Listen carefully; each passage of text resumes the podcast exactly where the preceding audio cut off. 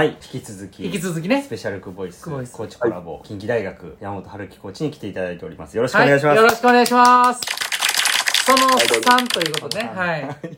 今、えっ、と、1と2は、は1年目とね、はい2年目はいでシードを取るまでの話、い。は聞かせていただきました。いただきましたはいその後、その、取ってからっていうのは、うん一回もシードを落としてないんですかね？えっとね、男子は落としてなくて、はい女子はちょっと最、ここ2、3年落としてますな。はい、はい、はいん。男子の、そこもね、結構はい、いろいろ理由があるというか、はい面白い。えはい。男子はちなみに、えっと、な、何位でしたっけ？その、最初7位でしたよね。その後が、ー、7位。な7 7位が2回続いて、はい4位、去年が3 3位今年が4 4位位。。男子がってことですね。女子が確か、その次の年7位、7、あ、じゃあ8位、7位の後、シード落ちしたんやな。男子が4位の時シード落ちして、3年シード落ちしてる。うん。なるほどね。なんかその、なんかターニングポイント的なとこってありました？あるね。まあ、そうやってシード入るやんか。ははやっぱその選手でもそうやねんけど、コーチも、要は超ハードワークな1年やったわけね。そのシード権取るまで。じゃあそのなんかちょっと成功体験がさ、なんていうか、その次の年も継続してしまうわけよ。やっぱだから、俺もこうやらなやらなっていう。だけど、まあその時も、とシーズン、次のシーズン入って、じゃあまあさすがにじゃあ次は毎日8 8000から始めるぞみみたいなわけじゃないけど、い。はい普通に始めまんねんけど、やっぱ全体的な基本やっぱりすごいハードワーク。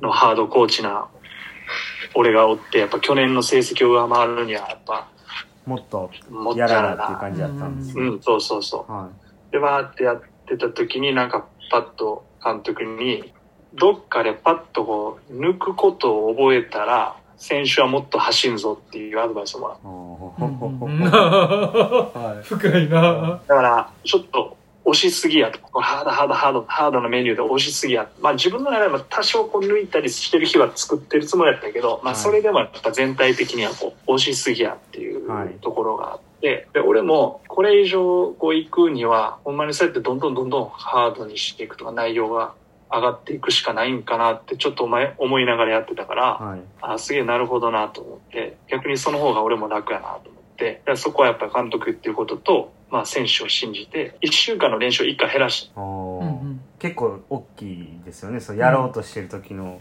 一回減らすっていう決断を。うん、当時朝練は月火水木金土ずっと朝練で、でまあ朝練ベースの午後練が月曜日はスイムで、火曜はウエイトでみたいな。はい。はいで、。水曜日は1回で。はいで、木曜日また2回スイムして、金曜日す朝スイムの午後ウエイトでみたいな、はい。そんな感じ、221の、はい。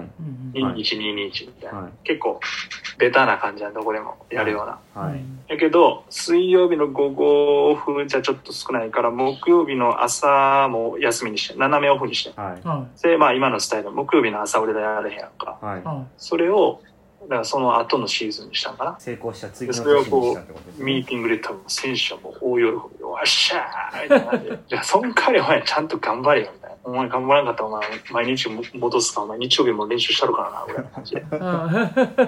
どうやったんですか？結果、やっぱ走ったんですか？そうやな。だから、俺がこう7位、7位ぐらいまで続いた、次のこの4位になった時かな。このシーズンはそれをして、どんどんやっぱりこう、質的なトレーニング、本人たちが質をしっかり高めていくことと、うん。あとは同時に、やっぱこの時ぐらいから、例えば最初は練習のその1週間のスケジュールとかも結構そのパターンは少なかった。うん。はい。さっき言ったみたいに、えっと、まあ、ロング以外の人はもう全員一緒のスケジュールで必ず週2回ウェイトしてみた。だけど、これ、このあたりも、こう、ウェイトトレーニングなんかも、1回、まあ、中にはしない人とか、1回だけの人とか、そういう、こう、すごい選択できるようになっていた選手自身がってことですよね。選手自身がね。はいうん。それがだから、このシード取って、またさらに。次の、うん、次の次の年ぐらいから、はいこう、そういうのがどんどんこう、今のだから近畿大学にこうかなりこう近づいてきた。はい要は最初はすごいそういう、えっと、最初の1年2年ぐらいはすごいハードにやってチームのこうベースを作ってこうはいしっかり頑張るとか、はいえートレーニングするっていうところからさらに2年3年かけてそのためにこう個別個別性みたいなのがすごく持たせるようになってきてでどんどん良くなってきたかなっていうところはあるかな。そこも結構まあ俺も自分がやってたそのトレーニングのスケジュールとか、まあ、ウェイトトレーニングとかに関しても絶対やった方がいいっていうところからまあやった方がいいっていうのは未だにあるけど特にその1年生とかがさ当時の俺やったら入ってきた時に高校生でウェイトトレーニングやってない子も入学した途端もちょっとウェイトトレーニングの講習受けてはい。初めのシーズンからウェイトトレーニング、まあ、ガンガンやるすわけじゃないけど慣れていく感じではい。やらすねんけど、はい。高校から大学に今環境も変わって大学も変わって寮生活も始まって、はいやったことないウェイトトレーニングも始まってってこういろいろなことが新しく始まりすぎててで1年生がなかなかこう1年目に走らんっていう問題も出てきた時にそのウェイトトレーニングとかも1年生は最初の半年はもうしない。そういうのもこうだいぶ変えていった、ななんかすごく僕幅を持たせてるは今の形になってからお世話になってるんですけど、僕だからにそうやね。そのかなりハードなハードワークしてた日体からその近代の水泳部を見た時になんかもうびっくりして、要はもうその個別性がもう成り立ちすぎてて なんかある人はなんかプールサイドでドライしてたりとか、でうん。ウェイト行ってたりとかスイム行ってたりとかしてそれでなんか成り立ってるからめっちゃびっくりしましたね、うんうんそうそう俺もだから管理されてたんでまあ僕らは。そうそうそう。なんかこう指導する方からすると、なんかそれって成り立つんかなってはい。思って、要はウェイトしてもしなくてもどっちでもいいですよって思ったら、なんかしんどいからせえへんっていうやつが多くなってしまわないかな。って思っちゃうやん。うはん確かに就任した最初のチームのメンバーにそれをやっちゃうと多分無理やったと思うんだけいど、はいまあもうそういうチームのベースできて入ってくるやつはこう、早くなりたいってやつがまあ入ってきてるわけやから、うんまあそれでもいけたんかなっていう感じはするけどね。うんやるやつはしっかりやって伸びていってるから、その見るもあるわけやし。だからなんかその最近やっぱりこうめっちゃ勢いあって強くなってきたねって言われがちやと思うんですけどやっぱりこうなんか積み重ねてきたものの結果っていう感じなんですかね？そう。まあ、み、その積み重ねた、うん、期間はどうなんかわからんけど、まあ、急に強くなったわけじゃない。それなりにこう、いろんな、みんなで経験をしながらというか。うんそうですよねだから今さっき順位聞いたらうんなんか確かに突然なんかバンってき来たわけじゃないからうん徐々に上がってきてる感じでしたね、なんかそれがそうなんやって僕も今思いました。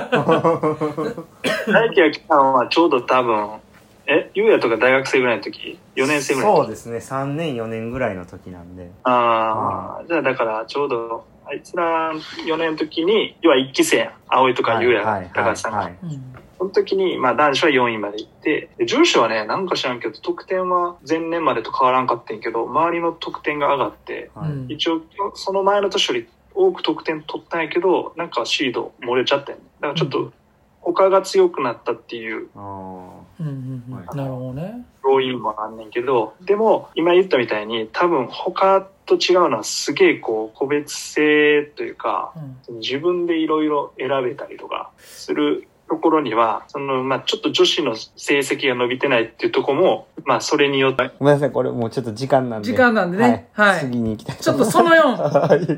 漏れちゃいましたね。い。い全然